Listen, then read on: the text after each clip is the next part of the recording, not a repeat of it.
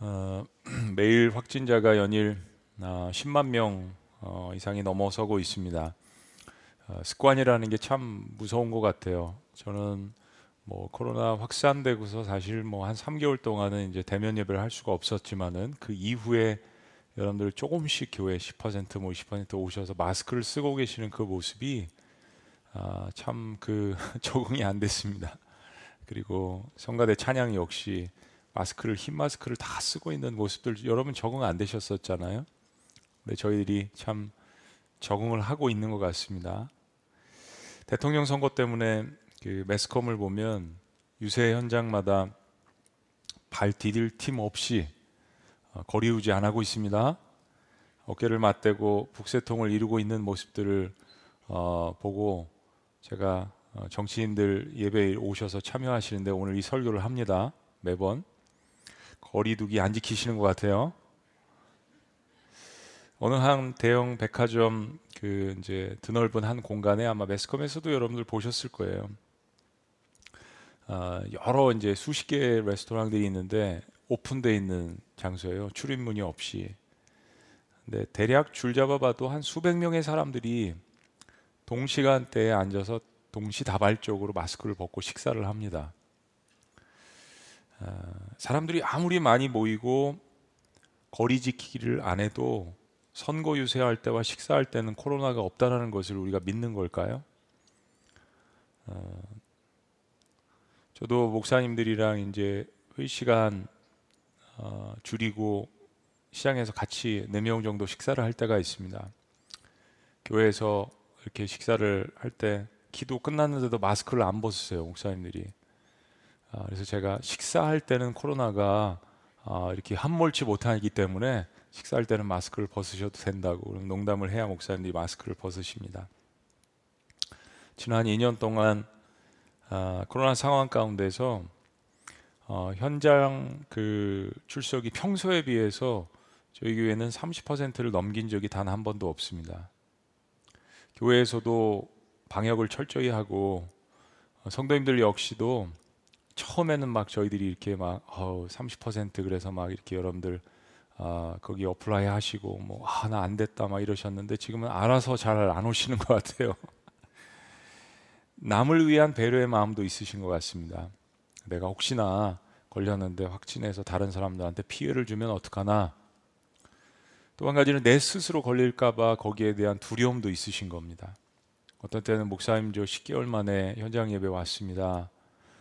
아, 20개월 만에 현장 예배 왔습니다. 그 소리를 들으면 서로가 마음이 너무 짠해요. 네. 그럼에도 불구하고 매주 교회를 새롭게 등록하시는 분들의 발길이 끊이지 않습니다. 단 한 번도 한 명도 안 오신 적은 없는 것 같아요.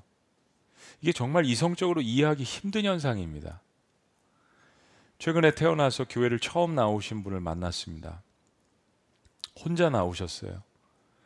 어, 왜 나오셨냐고 여쭤봤습니다. 그랬더니 기독교인들이 선한 일을 하는 것 같아서 궁금해서 나오셨다고 하시더라고요. 그리고 그 하나님에 대해서 알아가기를 원한다. 교회를 오랫동안 떠났던 저희들은 요즘 용어로 가나안 성도님 그러죠. 안 나가 성도님.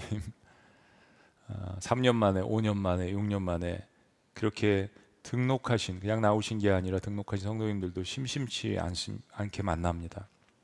그러니까 우리 교회 성도님들도 예배 잘 못 나오시는 이 상황 가운데서 왜 나오셨냐라는 이 질문을 제가 꼭 합니다.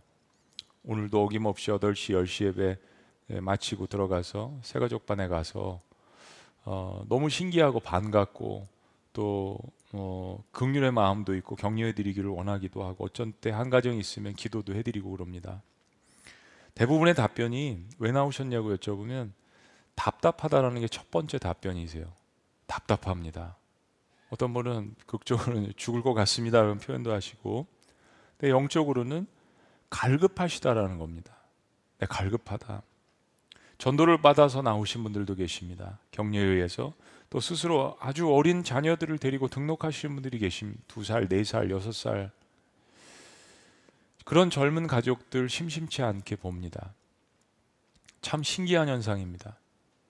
로마서 10장 에서 이런 말씀이 있습니다. 누구든지 주의 이름을 부르는 자는 구원을 받으리라. 그리고 14절 말씀은 이렇게 이야기합니다. 한번 읽어 보실까요? 그런즉 시작. 그런즉 그들이 믿지 아니하는 일을 어찌 부르리요 듣지도 못한 일을 어찌 믿으리요 전파하는 자가 없이 어찌 들으리요 코로나 팬데믹 상황에서 사람들은 답답해합니다. 우울증도 너무 많이 늘어가고 서로에 대한 배려심도 많이 어, 줄어들고 적개심이 많고 증오도 많고 분노도 많고 불안해합니다. 영적인 것을 이것으로 표현하자면 갈급해 하시는 거죠. 그런데 갈급해 할 때 아무 물이나 마시면 안 되잖아요. 근데 어떤 물을 마셔야 내 건강에 좋은지는 모릅니다. 그래서 답답합니다. 그 이유가 무엇인지 그 갈증을 해소할 수 있는 방법이 무엇인지를 가르쳐 주지 않는다면 어떻게 진리를 어, 깨달을 수가 있겠습니까? 어떻게 그 갈증을 해소할 수 있을까요? 저희 교회가 속한 침례교단의 올해 표가 100만 아, 침례교 전도 운동입니다.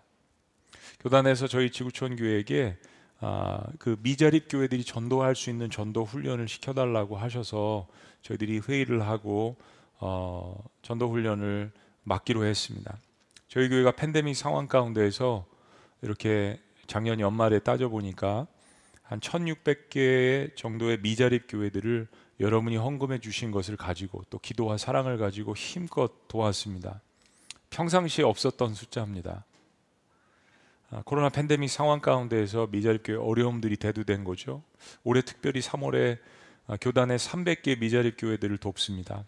300개의 커트라인 딱 했는데 400개가 넘는 교회들이 등록을 할 정도로 목사님들 역시 너무 갈급해 하십니다. 전도 훈련 세미나를 영상으로 6주간 지금 진행을 하고 있고 3월 17일에 이 자리에 300개 교회 담임 목사님들이 모이셔서 전도 세미나를 합니다. 그리고 그분들이 전도할 수 있도록 물품을 마련해 드리고 또 재정적으로 저희들이 support를 합니다. 혹시 여러분들 가운데에서 전도 물품을 기증하실 분들은 담당 목사님에게 알려주시면 좋겠습니다. 마스크도 좋고 클리넥스도 좋고 화장지도 좋고 어떤 것이든 좋습니다. 미자립 교회는 어떤 것이든 큰 도움이 됩니다. 코로나 상황에서 6만 교회 중에 약 8천 개에서 만 개 정도의 교회들이 문을 닫았다라고 계속 발표를 합니다. 그러니까 우리 같은 큰 교회는 많은 축복을 받는 그런 교회는 큰 책임감을 통감하고 지속적으로 우리 주변에 있는 이웃 교회들, 형제 교회들을 도와야 하는 큰 책임감이 있습니다. 여러분 전도자에게는 두 가지 딜레마가 있어요. 첫째는 예수님을 거부할 기회조차 얻지 못한 사람들에 대한 책임감입니다. 다시 한번요. 예수님을 거부할 기회조차 얻지 못한 사람들에 대한 책임감. 뭐 들어봤어야지 거부를 할 거 아니에요? 복음이 무엇인지. 여전히 진리를 찾는 분들이 세상에 넘쳐나는데 때로 코로나 한복판에서 여러 가지 사회 혹은 기독교인의 혹은 여러 가지 것들의 민낯이 드러나기도 했지만 코로나 팬데믹 상황에서 진리를 찾는 분들은 여전히 넘쳐납니다. 두 번째 딜레마는 예수님을 전하지만 거부하는 사람들 때문에 크게 낙담하는 것입니다. 이번에 오시는 미자리 교회 목사님들이 그렇습니다. 요즘 삼각교회는 정말 힘듭니다. 저희들이 작년에 특별히 그런 교회들을 월세를 또 생활비를 도운 것이죠. 그러나 여러분 저희들이 전도 세미를 하지만 미자립 교회 목사님들처럼 영혼 구원에 일가견이 있으신 분들은 없습니다. 실제적으로 매일 영혼들을 만나고 그들과 접촉하는 어, 일당 10, 일당 100의 역할들을 감당하시는 분이에요. 특별한 전도 훈련보다는 물론 그것도 하지만 그분들을 격려하고 기도하고 위로하는 시간을 가지려고 하는 것입니다. 그 한 가지 제가 그때 그분들이 오셨을 때 말씀드리고 싶은 것은 이겁니다. 하나님의 아들이 이 땅에 직접 오셔도 많은 사람들은 그분을 거부했습니다. 예수님께서 유대 땅에 오셔서 그렇게 두루 다니시면서 복음을 증거했어도 받아들인 사람들이 있는 동시에 모든 사람들이 예수님을 영접한 건 아니잖아요. 우리가 지난주에 본 오전 말씀은 이렇습니다. 빛이 어둠에 비치되 어둠이 깨닫지 못하더라. 구절 말씀 참빛 곧 세상에 와서 각 사람에게 비추는 빛이 있었나니 오늘 본 말씀이죠. 10절 다 같이 읽습니다. 시작. 그가 세상에 계셨으며 세상은 그로 말미암아 지은 바 되었으되 세상이 그를 알지 못하였고 오절은 깨닫지 못하였고 그리고 10절은 다른 표현으로 하죠. 알지 못하였고 깨닫지 못하고 알지 못하고 현실적으로 이스라엘 땅에 사는 이스라엘 백성들 자기 백성이라고 이야기하시죠. 근데 오셨는데 메시아를 기다렸는데 그분이 오셨는데 깨닫지 못하고 알지 못하고 그리고 결국은 이렇게 표현합니다. 11절 말씀 자기 땅에 오매 자기 백성이 영접하지 아니하였으니 그렇습니다. 어둠이 빛을 깨닫지 못하고 알지 못하는 그 상황은 바로 그분을 영접하지 않는 결과로 나타났습니다. 그분을 거부한 것입니다. 그러나 또한 동시에 아까 말씀드린 것처럼 두루 다니면서 그분이 메시아라고 이야기하시고 기적을 일으키시고 말씀을 증거하실 때 모든 사람들이 예수님을 거부한 것은 아니죠. 예수님과 충돌한 사람이 있습니다. 예수님과 접촉한 사람들이 있습니다. 그리고 그 예수님을 알아보고 환영하고 인정하고 영접한 사람들이 있습니다. 그렇다면 그렇게 빛으로 오신 그 예수님을 알아보고 영접하고 환영하고 인정한 그 사람들에게는 어떤 일이 일어났습니까? 그것을 요한복음에서 우리에게 펼쳐서 이야기해 줄 것입니다. 자, 12절은 영접하는 자들은 어떤 권세를 갖게 된다라고 이야기합니다. 12절 영접하는 자, 그 이름을 믿는 자들에게는 이런 이런 권세가 되는 이런 이런 것들이 되는 권세를 주셨으니 오늘 본문 말씀을 통하여서 네 가지로 영접하는 자들이 갖는 권세를 한번 은혜를 나눠 보기를 원합니다. 그 첫째는 하나님의 자녀가 되는 권세입니다. 자, 그런 의미에서 10절 말씀을 다시 한번 읽어보시죠. 다 같이 시작. 영접하는 자, 곧 그 이름을 믿는 자들에게는 하나님의 자녀가 되는 권세를 주셨으니 영접이라는 말을 다른 말로 쉽게 표현한다면 환영하고 좋아하고 인정하는 것을 이야기합니다. 그 뒤에 있는 말이 더 쉽게 이야기를 하죠. 영접하는 자, 곧 그 이름을 믿는 자들에게 믿는 행위에 대해서 이야기합니다. 예수님께서 하나님의 아들이심을 환영하고 인정하고 기뻐하고 그 믿는 행위.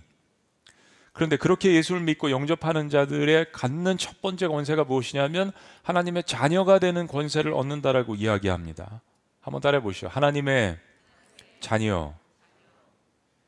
11절 말씀을 다시 보면 자기 땅에 오매 자기 백성이 영접지 아니한다는 이야기를 합니다. 요한은 문학적으로 이 두 가지를 비교해서 이야기합니다. 백성 그리고 자녀. 구약 성경에서 자주 등장하는 것은 사실은 백성이라는 표현이죠. 내 백성, 언약 백성, 이스라엘 백성. 하나님의 백성이라는 뜻은 하나님의 다스리심을 받는다라는 것을 표현을 합니다. 그런데 오늘 요한복음에서 새로운 단어가 등장하는 것입니다. 바로 하나님의 자녀라는 단어입니다. 저는 백성이라는 말을 참 좋아합니다. 제가 구약 성경 읽으면서 크게 은혜를 받은 단어입니다. 너무 좋은 단어예요. 세상 백성이 아니라 이집트의 백성이 아니라 세상의 노예가 아니라 하나님의 백성이 된다라는 것.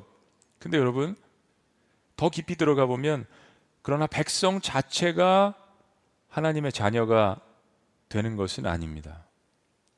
오늘 요한복음에서 말하는 것은 우리가 하나님의 아들을 영접할 때 주어지는 권세는 하나님의 자녀가 되는 권세입니다. 백성은 어떻게 보면 도매금이에요. 이스라엘 백성 전체. 그럼 하나님의 자녀가 된다는 건 훨씬 더 퍼스널하고 개인적인 것입니다. 영어 성경 킹제임스 버전은 이 권세라고 번역된 헬라어 엑스시아를 파워라고 이야기합니다. 파워, 힘, 혹은 authority, 권력 이렇게 번역했지만 NIV 성경은 ἐξουσία라는 이 헬라어를 원문에 가깝게 번역합니다. right 권리란 이야기예요. 권리, 권세. 놀라운 일입니다. 단순한 백성이 아니라 하나님의 자녀가 되는 권세, 권리를 얻게 된다는 이야기입니다. 자, 그러면 어떻게 어둠에 갇혀 있었던 우리가 죄인된 인간이 백성이 된다는 것만 해도 마음이 떨리고 흥분되고 기쁜데 하나님의 자녀가 되는 이 권세를 누릴 수 있겠습니까? 이게 어떻게 가능할까요? 13절 말씀이 이렇게 이야기합니다. 다 같이 시작. 이는 혈통으로나 육종으로나 사람의 뜻으로 나지 아니하고 오직 하나님께로부터 난 자들이니라. 그가 누구이든지 중요하지 않습니다. 어떤 민족 출신인지 중요하지 않습니다. 과거에 어떤 어둠 가운데 있었는지 중요하지 않습니다. 어떤 상처 가운데 있었는지, 고향이 어딘지, 스펙이 어딘지 어느 학교를 나왔는지 중요하지 않습니다. 하나님이 이 땅에 보내신 예수님을 삶의 창조주요 왕이시요 구원자로 받아들이는 자에게는 하나님의 자녀가 되는 권세를 주신다라고 하나님 스스로 선포하십니다. 이거는 인간의 혈통이나 문화나 언어나 인종이나 모든 것을 뛰어넘는 사건입니다. 참 한국 사람들은 출신, 나이, 고향, 뭐 학교 이런 거 물어보는 걸 좋아하시고 한 네 달이 다섯 달이 건너면 다 이렇게 만나게 돼 있는 것 같아요. 그것이 정겨울 수도 있습니다. 또 공감을 자아내기도 하죠. 그러나 또한 그것이 배제해서 사람들을 갈라놓기도 합니다. 사람의 뜻이 아닌 오직 하나님의 선하신 뜻 가운데 이루어지는 놀라운 구원의 역사를 하나님 스스로 인간들에게 갈라져 있는 인간들 마음 가운데 선포를 하십니다. 인간은요, 인류 역사상 제가 말씀드린 이 모든 것들을 뛰어넘어서 단 한 번도 하나가 된 적이 없습니다. 그런데 예수님을 영접할 때는 이 모든 것을 뛰어넘게 하시는 그 놀라운 권세로서 특별히 인종을 떠나서 출신을 떠나서 언어를 떠나서 모든 민족들이 하나님의 자녀가 되는 권세를 누리고 경험하고 체험하고 기뻐할 수 있다라고 하나님께서 선포하십니다. 그게 우리가 누리는 첫 번째 권세입니다. 두 번째 영접하는 자들이 누리는 권세는요. 하나님의 아들을 소유하는 권세입니다. 인간이 하나님을 소유한다고요? 자, 14절 말씀이요. 말씀이 육신이 되어 우리 가운데 거하심에 The word became flesh. 저는 이 말씀, 이 한 문장이 저의 삶 가운데 죽을 때까지 늘 울림이 있는 말씀입니다. 그래서 저는 교회를 개척할 때 저희 아내랑 어, 고, 기도하고 고민하면서 이 말씀 가운데 다리 놓는 교회라는 교회를 개척을 했습니다. 아, 이건 12시 예배 처음 이야기하네요. 이 말씀 때문에 하늘과 땅을 잇는 예수님께서 보여주신 당시 헬라 문명에서 말씀을 뜻하는 로고스는 지난주의 말씀처럼 언어, 지성, 지식이라고 말씀드렸어요. 그리고 그들이 숭배하는 헬라 철학에서는 말씀은 우주를 생성하는 최고의 에너지라고 말씀을 드렸습니다.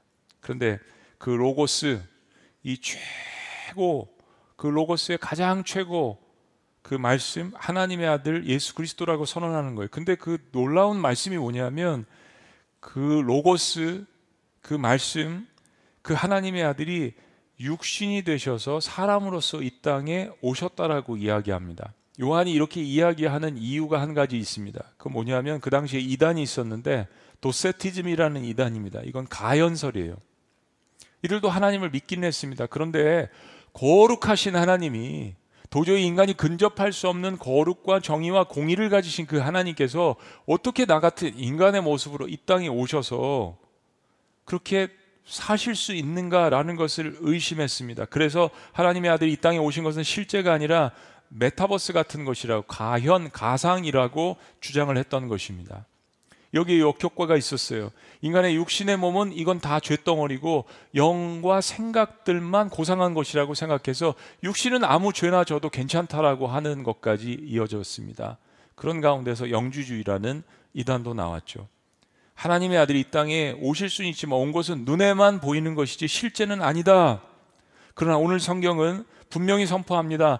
예수님은 하나님의 아들로서 완전한 하나님의 신분이시면서 동시에 완전한 인간의 몸으로서 이 땅에 오셨다라고 성경은 분명하게 선포합니다. 또한 그 말씀이신 예수님께서 이 땅에 사람의 몸으로 잠시 다녀가신 그런 정도가 아니라 우리 가운데 거하셨다라고 이야기하십니다.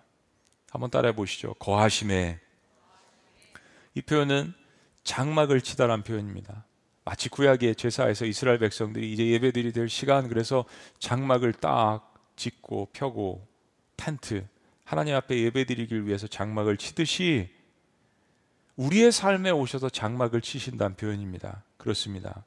예수님은 하나님의 새로운 장막이죠. 하나님의 새로운 장막. 우리가 예수님을 영접할 때 나의 삶의 장막을 치시고 나와 함께 사시겠다라고 이야기하는 것입니다. 내가 너와 더불어 먹고 더불어 살리라. 너의 삶 가운데 내가 장막을 치고 살리라. 여러분 이것을 받아들이는 사람, 믿는 사람들에게는 역으로 이게 어떤 의미이겠습니까? 죄인인 내가 천지를 창조하신 하나님의 아들을 소유하는 권세를 누리게 되는 것입니다. 얼마나 놀라운 권세입니까? 자, 그런데 이것이 모든 것의 권세가 다가 아닙니다. 세 번째 예수님을 영접하는 자들이 누리는 권세가 있습니다. 세 번째는 율법이 아닌 영광과 은혜와 진리가 충만한 권세를 누리게 됩니다. 율법이 아닌 영광과 은혜와 진리가 충만한 권세. 자, 14절 말씀을 좀 더 봅니다. 말씀이 육신이 되어 우리 가운데 거하심에 우리가 그의 영광을 보니 아버지의 독생자의 영광이요 은혜와 진리가 충만하더라. 이건 하나님의 자녀가 된 후에 우리가 누리는 권세들입니다. 단순히 신분상 죄인에서 의인이 된 것이 아니라 하나님께서 합당한 자녀됨을 주셨다면 자녀가 누릴 수 있는 권세들, 특권들이 있을 것 아니에요. 내가 죄를 지어서 얻는 특혜가 아니라 하나님의 은혜로서 우리에게 부어주시는 자녀가 누리는 그 권세들을 찾아 경험하고 기뻐하고 그걸 활용할 줄 아는 것이 실제적인 자녀됨입니다. 하나님의 영광을 본다라는 것. 얼마나 가슴 뛰는 일입니까? 얼마나 대단한 일입니까? 인간이 어떻게 하나님의 영광을 볼 수 있나? 그리고 동시에 그 영광 안에 있는 은혜와 진리가 충만한 것을 누리는 것, 어떻게 죄인된 인간이 과연 이것을 누리고 경험할 수 있는가? 구약에서의 하나님의 역사는 이스라엘 백성들 중심으로 이루어졌죠. 하나님께서 창세기 12장에서 아브라함을 부르십니다. 그리고 그를 통해서 히브리 민족을 이루시고 결국 야곱의 이름을 따서 이스라엘 국가가 됩니다. 물론 하나님은 천지를 주관하시는 하나님이십니다. 거기는 의심의 여지가 없습니다.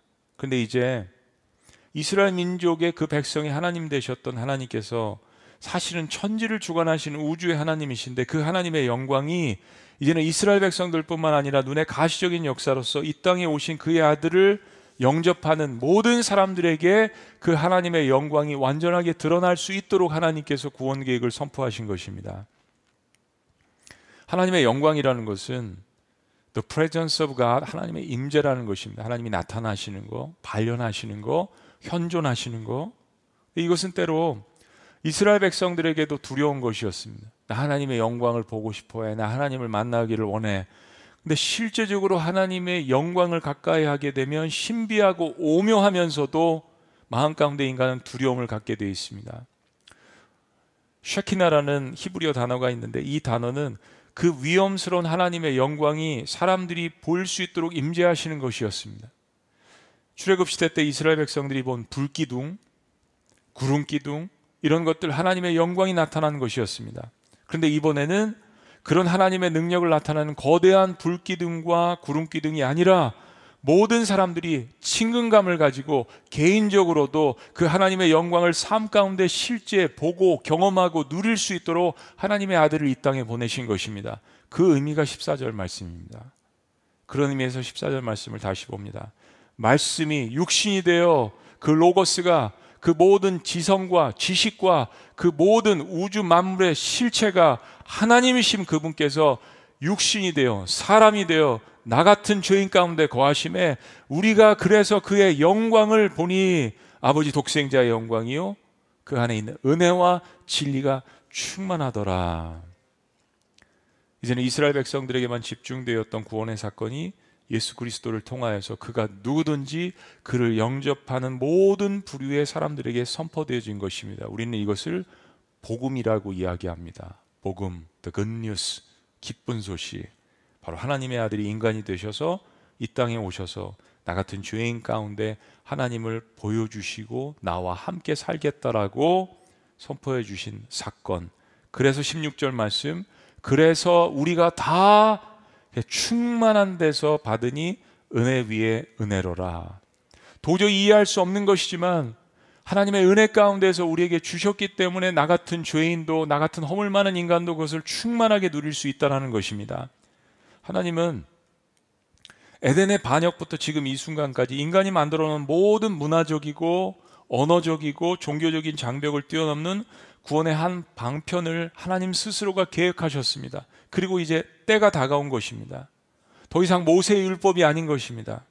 하나님의 아들을 이 땅으로 보내주셔서 모든 열방과 민족이 그분을 보게 하신 것입니다. 그리고 그를 영접하는 자는 그가 누구든지 하나님 아버지의 영광과 은혜와 진리가 충만함을 경험할 수 있도록 사람이 아닌 인간의 철학이 아닌 세상의 로고스가 아닌 바로 하나님의 그 권세를 충만하게 경험하게 되는 것입니다. 우리는 이제 신학 시대를 지나서 은혜 시대에 살고 있죠. 성령의 시대에 살고 있습니다. 그러나 구약 성경은 여전히 우리에게 중요합니다. 우리는 구약 성경을 읽으면서 인간의 연약함을 깨닫게 됩니다. 수많은 전쟁사, 인간의 죄와 허물, 그리고 하나님께서 우리에게 주셨던 그 율법들. 근데 율법은 한 방향을 가리킵니다. 율법을 보면 하나님의 공의가 보입니다. 하나님의 거룩이 보입니다. 하나님의 완전함이 보입니다. 그리고 율법은 우리에게 그것을 요구합니다. 근데 율법이라는 것이 참 신기한 것이 그걸 다 지키면 선하게 될 것 같지만 다 지킬 수도 없어요. 100가지를 지켜도 한 가지를 지키지 못하면 나는 완전하지 못합니다. 율법은 우리에게 이것 이것을 하라고 이야기합니다. 하지 말라라고 또한 이야기합니다. 거룩하라라고 이야기합니다. 범죄하지 말라라고 이야기합니다. 거기에 따른 어떠한 죄가와 책망이 있다라고 이야기합니다. 끊임없이 요구합니다. 그러나 방향은 온전히 가르쳐 주지만 율법은 결코 그것을 완성할 수 있도록 도와주지는 못합니다. 여러분 옳은 것을 끊임없이 주장하고 요구하는 사람들이 있습니다. 그러나 그 스스로도 지키지 못하는 요구는 합당할 수 없는 것입니다. 자녀들은 부모가 하라는 대로 안 하잖아요. 부모가 하는 대로 따라하죠. 사람의 겉모습은 율법을 통하여서 거룩하게 속이면서 보일 수는 있지만 사람의 속사람은 율법으로 결코 변화될 수 없습니다. 감옥은 죄인에게 형벌을 주고 교화시키는 곳이지만 감옥의 30년의 형벌도 40년의 형벌도 결코 사람을 변화시키지 못합니다. 사람을 파괴하고 변질시킬 뿐이죠.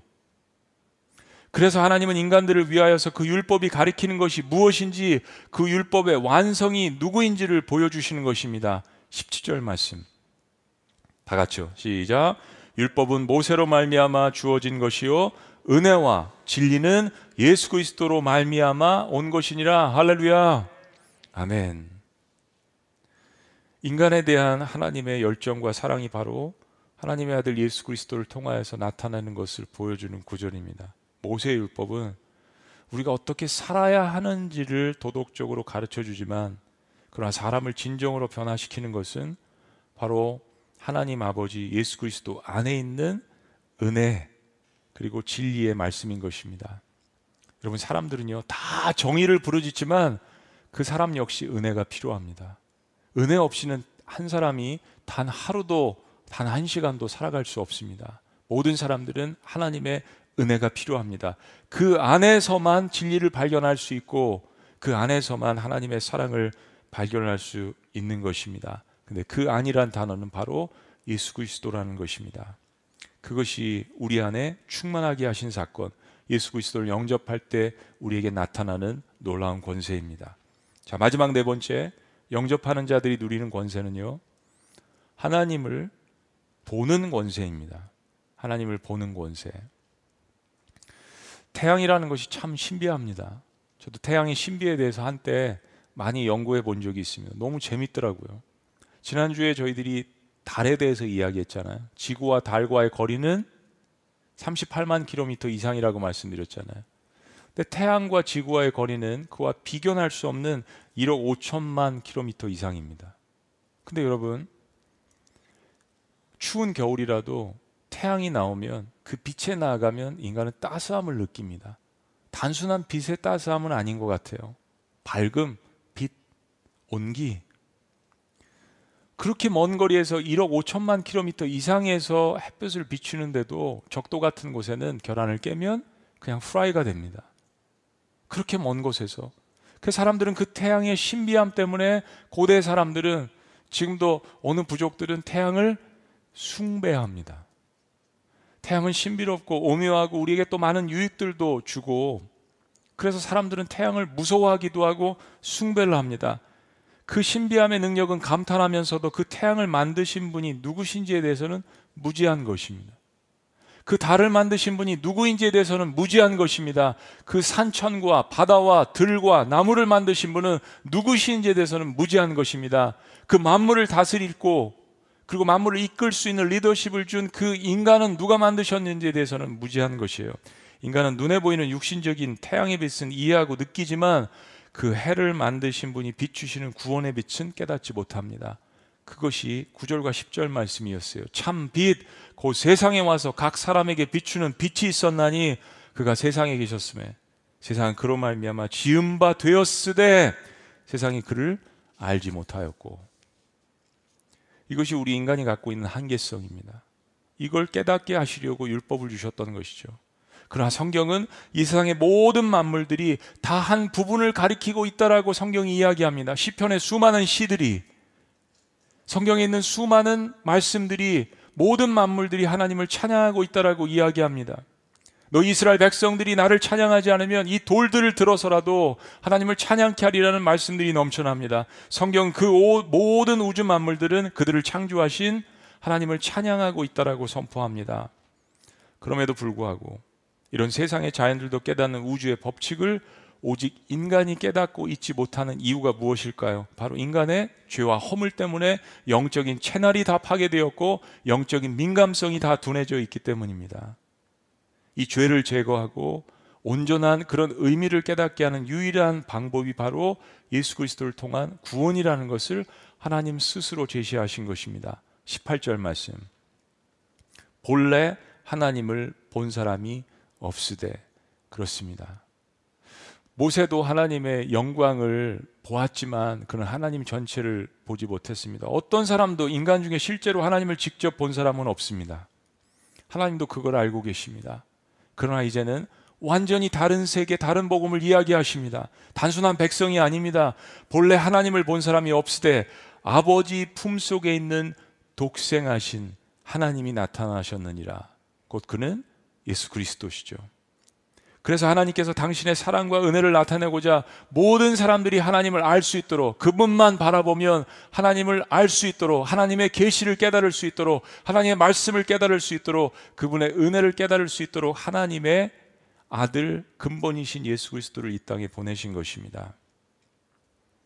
그리고 그를 영접하는 자들에게 하나님을 볼 수 있는 권세를 주셨다는 것입니다. 하나님의 자녀가 되는 권세, 하나님의 아들을 소유하는 권세, 율법이 아니 하나님의 영광과 은혜와 진리를 소유하는 권세, 그 모든 것들을 주신 그 하나님을 바라보고 예배하고 교제할 수 있는 권세.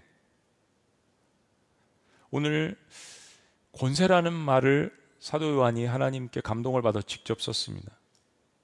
권세로 번역된 헬라어가 ἐξουσία라는 단어라고 말씀드렸어요. 근데 당시 사회에서는 이 ἐξουσία라는 단어는 권력으로 쓰여졌습니다. 로고스가 모든 사람들이 알 수 있는 단어였듯이 권, ἐξουσία 역시 모든 사람들이 알 수 있는 단어. 그랬고 Roman 사회에 살고 있었던 사람들은 로마 제국이 두려웠습니다. 그리고 권세를 가진 사람들이 두려웠습니다. 늘 세상은 죄로 물든 세상은 힘과 돈의 권력으로 만들어져 있죠. 그리고 세상의 권력을 엑수시아를 많이 가진 사람들이 갖지 못한 사람들을 다스립니다. 그래도 우리는 자유의 시대에 살고 있지만 대한민국에 예배 드릴 수 있고 복음을 증거할 수 있는 자유를 하나님께서 주신 것을 우리는 감사해야 합니다. 그리고 이 자유를 지켜야 합니다. 그 당시에 사람들은 엑수시아라는 단어가 어떠한 어마어마한 의미인지를 깨달았어요. 권세, 권력, 근데 하나님의 자녀들에게 주시는 이 권세는 그런 권세가 아닙니다. 그런 모든 나라와 열방과 왕들과 국가, 민족을 통치하시는 하나님 나라의 권세를 이야기하는 것이에요. 그러면 이 권세를 알고 있는 깨달은 사람들은 이 권세를 어떻게 사용해야 할까요? 이 하나님의 자녀가 되는 권세는 낮은 자들을, 못 가진 사람들을 억압하는 권세가 아닙니다. 오히려 그 반대로 낮고 소외된 자들을 찾아가서 그들에게 복된 소식인 세상이 해줄 수 없는 그 예수 그리스도를 증거하고 사랑으로 섬길 때 엄청나게 나타날 수 있는 권세입니다. 이것은 문화와 인종과 언어를 뛰어넘어서 모든 열방을 하나가 되게 하는 하늘나라의 권세, 하나님이 갖고 계신 권세, 그 열쇠, 예수 그리스도를 소유한 우리의 권세, 예수님께서 이 땅에 하늘과 땅을 다리 놓기 위해서 오셨듯이 하나님의 자녀들은 이 권세를 사용한다면 하늘과 땅을 진동케 하며 이을 수 있는 그 한 영혼을 하나님 앞으로 데려갈 수 있는 그 권세라는 것입니다. 올 한 해 진정한 권세를 사용하는 그러한 영적인 권력자들이 되시기를 주의 이름으로 축원합니다. 세상에 물든 부정적인 그러한 권력이 아니라 하나님께서 우리 안에 주신 권세, 권력, 그리고 이 복음의 본질을 전하면서 사랑과 은혜로 섬기는 자들이 되시기를 주의 이름으로 축원합니다. 무엇보다도 대선을 앞두고 있는 대한민국 정치계에 이런 권세를 갖고 있는 사람들이 많이 나오기를 우리 그리스도인들을 기, 그리스도인들은 기도해야 합니다. 그리고 정말 그 권세를 부여한 하나님을 경외하고 사랑하고 두려워할 줄 알고 그리고 그러한 권세를 부여해 주는 국민들을 사랑하고 나라를 아름답게 이끌 지도자들이 나오기를 우리 그리스도인들은 간절히 기도하시기를 주의 이름으로 축원합니다. 무엇보다도 정치 지도자들이 하나님의 자녀가 되는 권세를 깨닫기를 간절히 기도하시기를 주의 이름으로 축원합니다. 사람들이 빛을 거부하는 것 때문에 여러분 실망하지 않으시기를 또한 원합니다. 사람들은 자기들 땅에 오신 하나님의 아들도 거부했잖아요. 예수님은 그것 때문에 오히려 십자가에 돌아가셨습니다. 그럼 우리의 역할은 그 빛을 안내하고 가리키는 역할을 하면 되는 것입니다. 결과는 하나님이 하시는 거예요. 열매는 하나님께서 하실 것입니다. 15절에 이렇게 이야기합니다. 요한이 그에 대하여 증언하여 외쳐 가로되 요한복음 1장에는 계속 중간 사이사이에 하나님을 거부하는 자, 영접하는 자, 그리고 그를 증언하는 자가 등장하지 않습니까? 대표로 침례 요한이 등장합니다.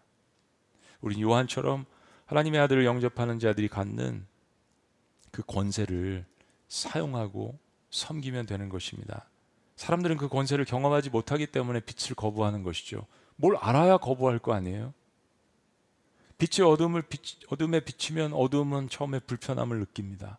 우린 두 시간만 영화관에 앉아 있다가 나오면 빛이 우리의 눈을 불편하게 하죠. 그러나 점점 빛에 익숙해지면 우린 빛을 좋아하고 빛을 의지하게 됩니다. 사랑하는 여러분, 마지막으로 우리가 기도하기 전에 이 사실을 묵상했으면 좋겠습니다. 어, 우리 요즘 시대 반려견을 참 많이 키우시는 것 같아요. 옛날과 다르죠. 집안에서 아파트에서 많이 키웁니다. 제가 미국에 살면서 저희 자녀들이 그렇게 강아지를 갖기를 원했는데 제가 목회 사역에 바빠서 강아지를 또 사면 막 키, 케어해야 되잖아 요. 애들은 좋다고 사달라고 하지만 결국 부모가 케어해야 되잖아요. 그래서 못 사줬어요. 근데 이제 다른 미국에 있고 아들이 여기 있으니까 너무 심심해서 너무 졸라서 강아지를 사주었습니다. 제가 극구 반대를 했는데 사놓고 보니까 제가 좋더라고요. 집에 들어가면 가장 먼저 반겨주는 것은 아내가 아니에요. 가장 먼저 뛰어나오는 것은 아들도 아닙니다. 강아지예요. 강아지는 참 걔는 하나님께서 우리에게 주신 선물입니다. 고양이 도 뭐 그렇게 생각하시는 분들도 있죠. 반려견. 사람보다 더 우리가 사랑할 때가 있습니다. 좋아합니다. 왜냐하면 배신하지 않으니까. 늘 나를 반겨주니까. 조건 없이 밥만 잘 주면 여러분 나를 배신하지 않고 늘 반겨주고 사랑해주는 그러나 여러분 그럼에도 불구하고 어느 누구도 내가 개나 고양이가 되기를 원하지 않습니다. 그 개가 겪는 아픔과 어려움들, 고통들 누가 인간이 개 수준에서 고양이의 수준에서 사랑한다고 그 수준으로 되기를 원하겠습니까? 여러분 말씀이 육신이 되며 하나님이 인간이 되셨다라는 것은 그것을 초월하는 것이 아니겠습니까? 하나님이 나 같은 인간이 되셨다고 하나님이 나 같은 레벨에서 이야기를 하신다고 하나님께서 나에게 다가오셔서 장막을 치시고 함께 거하겠다라고 이야기하신다고 너로 더불어서 먹겠다라고 이야기하신다고 여러분 이 복음의 엑기스와 이 복음의 본질의 의미를 얼마나 세상 사람들이 많이 깨닫겠습니까? 엑수시아 세상에서 이야기하는 사람들을 두렵게 하는 권세가 아니라 모든 사람들이 인종과 문화와 모든 것들을 뛰어넘어서 하나님의 자녀가 될 수 있는 권세를 부여하신다는 것. 이 복음을 믿으시고 선포하시고 즐기시고 기뻐하시고 예배하시기를 주의 이름으로 축원합니다. 기도하시겠습니다.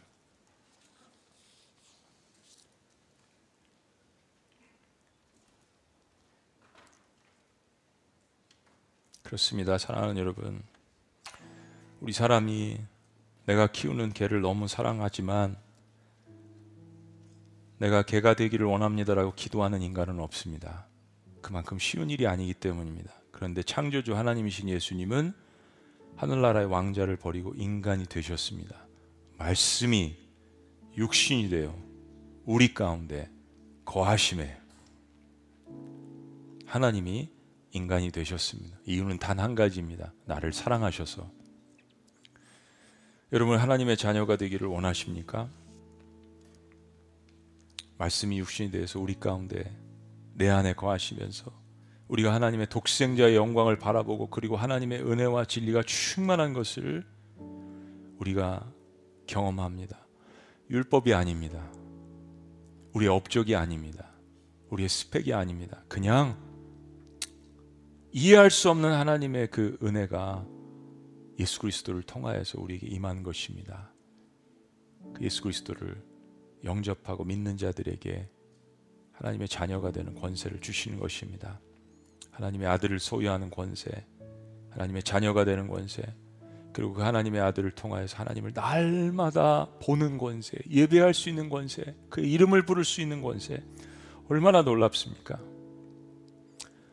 하나님이 주시는 이 권세를 누리시며 여러분 삶 가운데 있는 모든 고난과 어려움을 이겨나가시는 여러분들이 되시기를 주의 이름으로 다시 한번 축원합니다.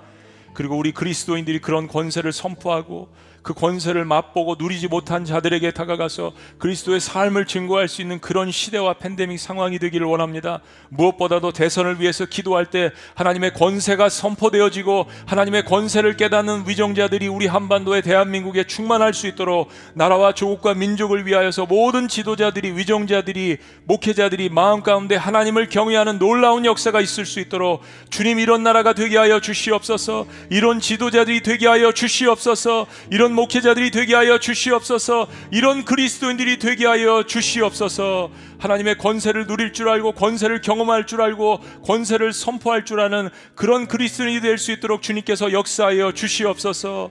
살아계신 아버지 하나님 말씀이시고 최고의 로고스이신 예수님께서 사람이 되셔서 나 같은 사람이 되셔서 우리 가운데 이 땅에 오셔서 장막을 치시고 나와 같이 살자라고 말씀하시며 하나님 우리 삶에 오신 것 너무나도 감사합니다.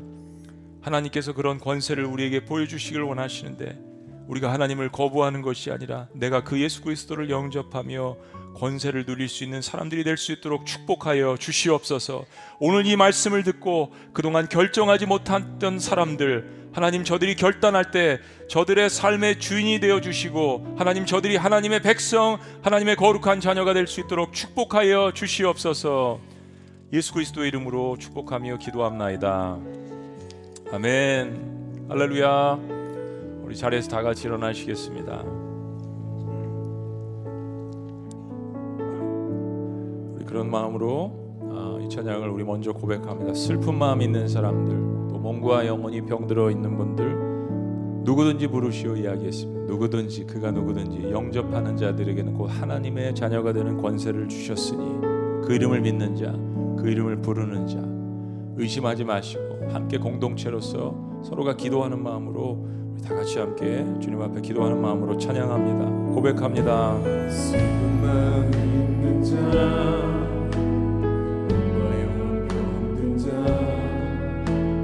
누구든지 부르시오 예수 이름 부르시오 그 이름을 믿는 자그 이름을 믿는 자 그가 어떤 사람이든 그가 어떤 사람이든 예수 예수. 예수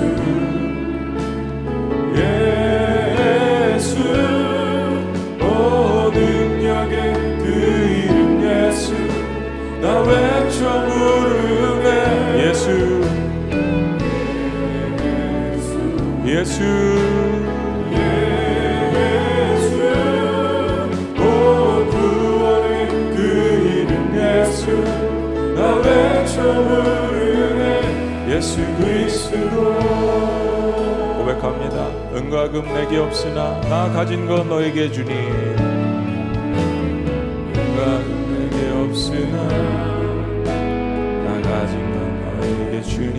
능력의 이름 예수라 능력의 이름 예수라. 그 이름을 붙드시오. 그 이름을 붙드시오. 그 이름을 믿는 자. 그 이름을 믿는 자. 그 이름을 외치는 자. 그 이름을 외치는 자. 그가 어떤 사람이든 그는 주의 영광 보다 다 같이 선포합니다. 예수 예수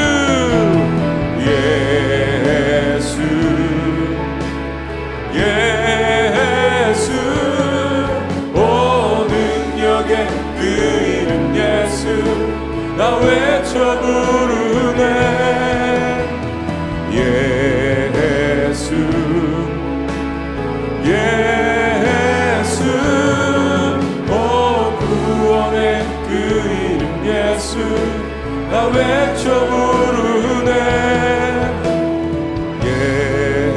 예수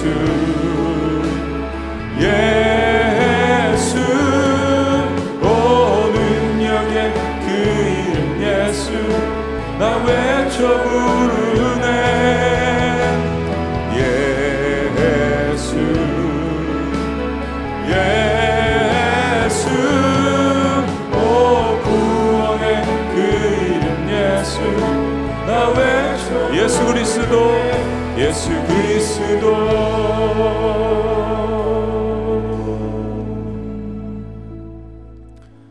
살아계신 하나님 이것이 우리에게 큰 간증이 되고 찬송이 될 수 있는 놀라운 권세를 가지고 우리를 불러주신 것 너무나도 감사합니다.